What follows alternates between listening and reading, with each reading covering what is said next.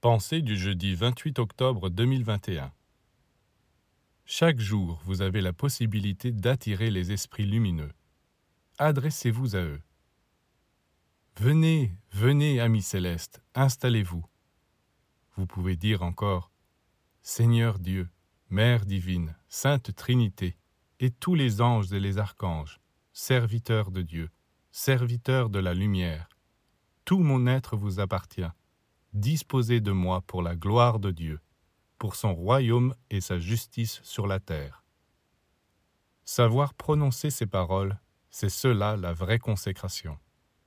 Si vous n'apprenez pas à inviter les esprits célestes, ne vous étonnez pas ensuite si ce sont d'autres entités, pas du tout célestes celles-là, qui viennent s'installer en vous.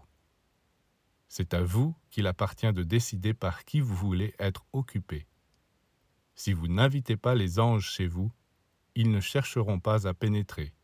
Ce sont les diables qui pénétreront sans même attendre votre invitation.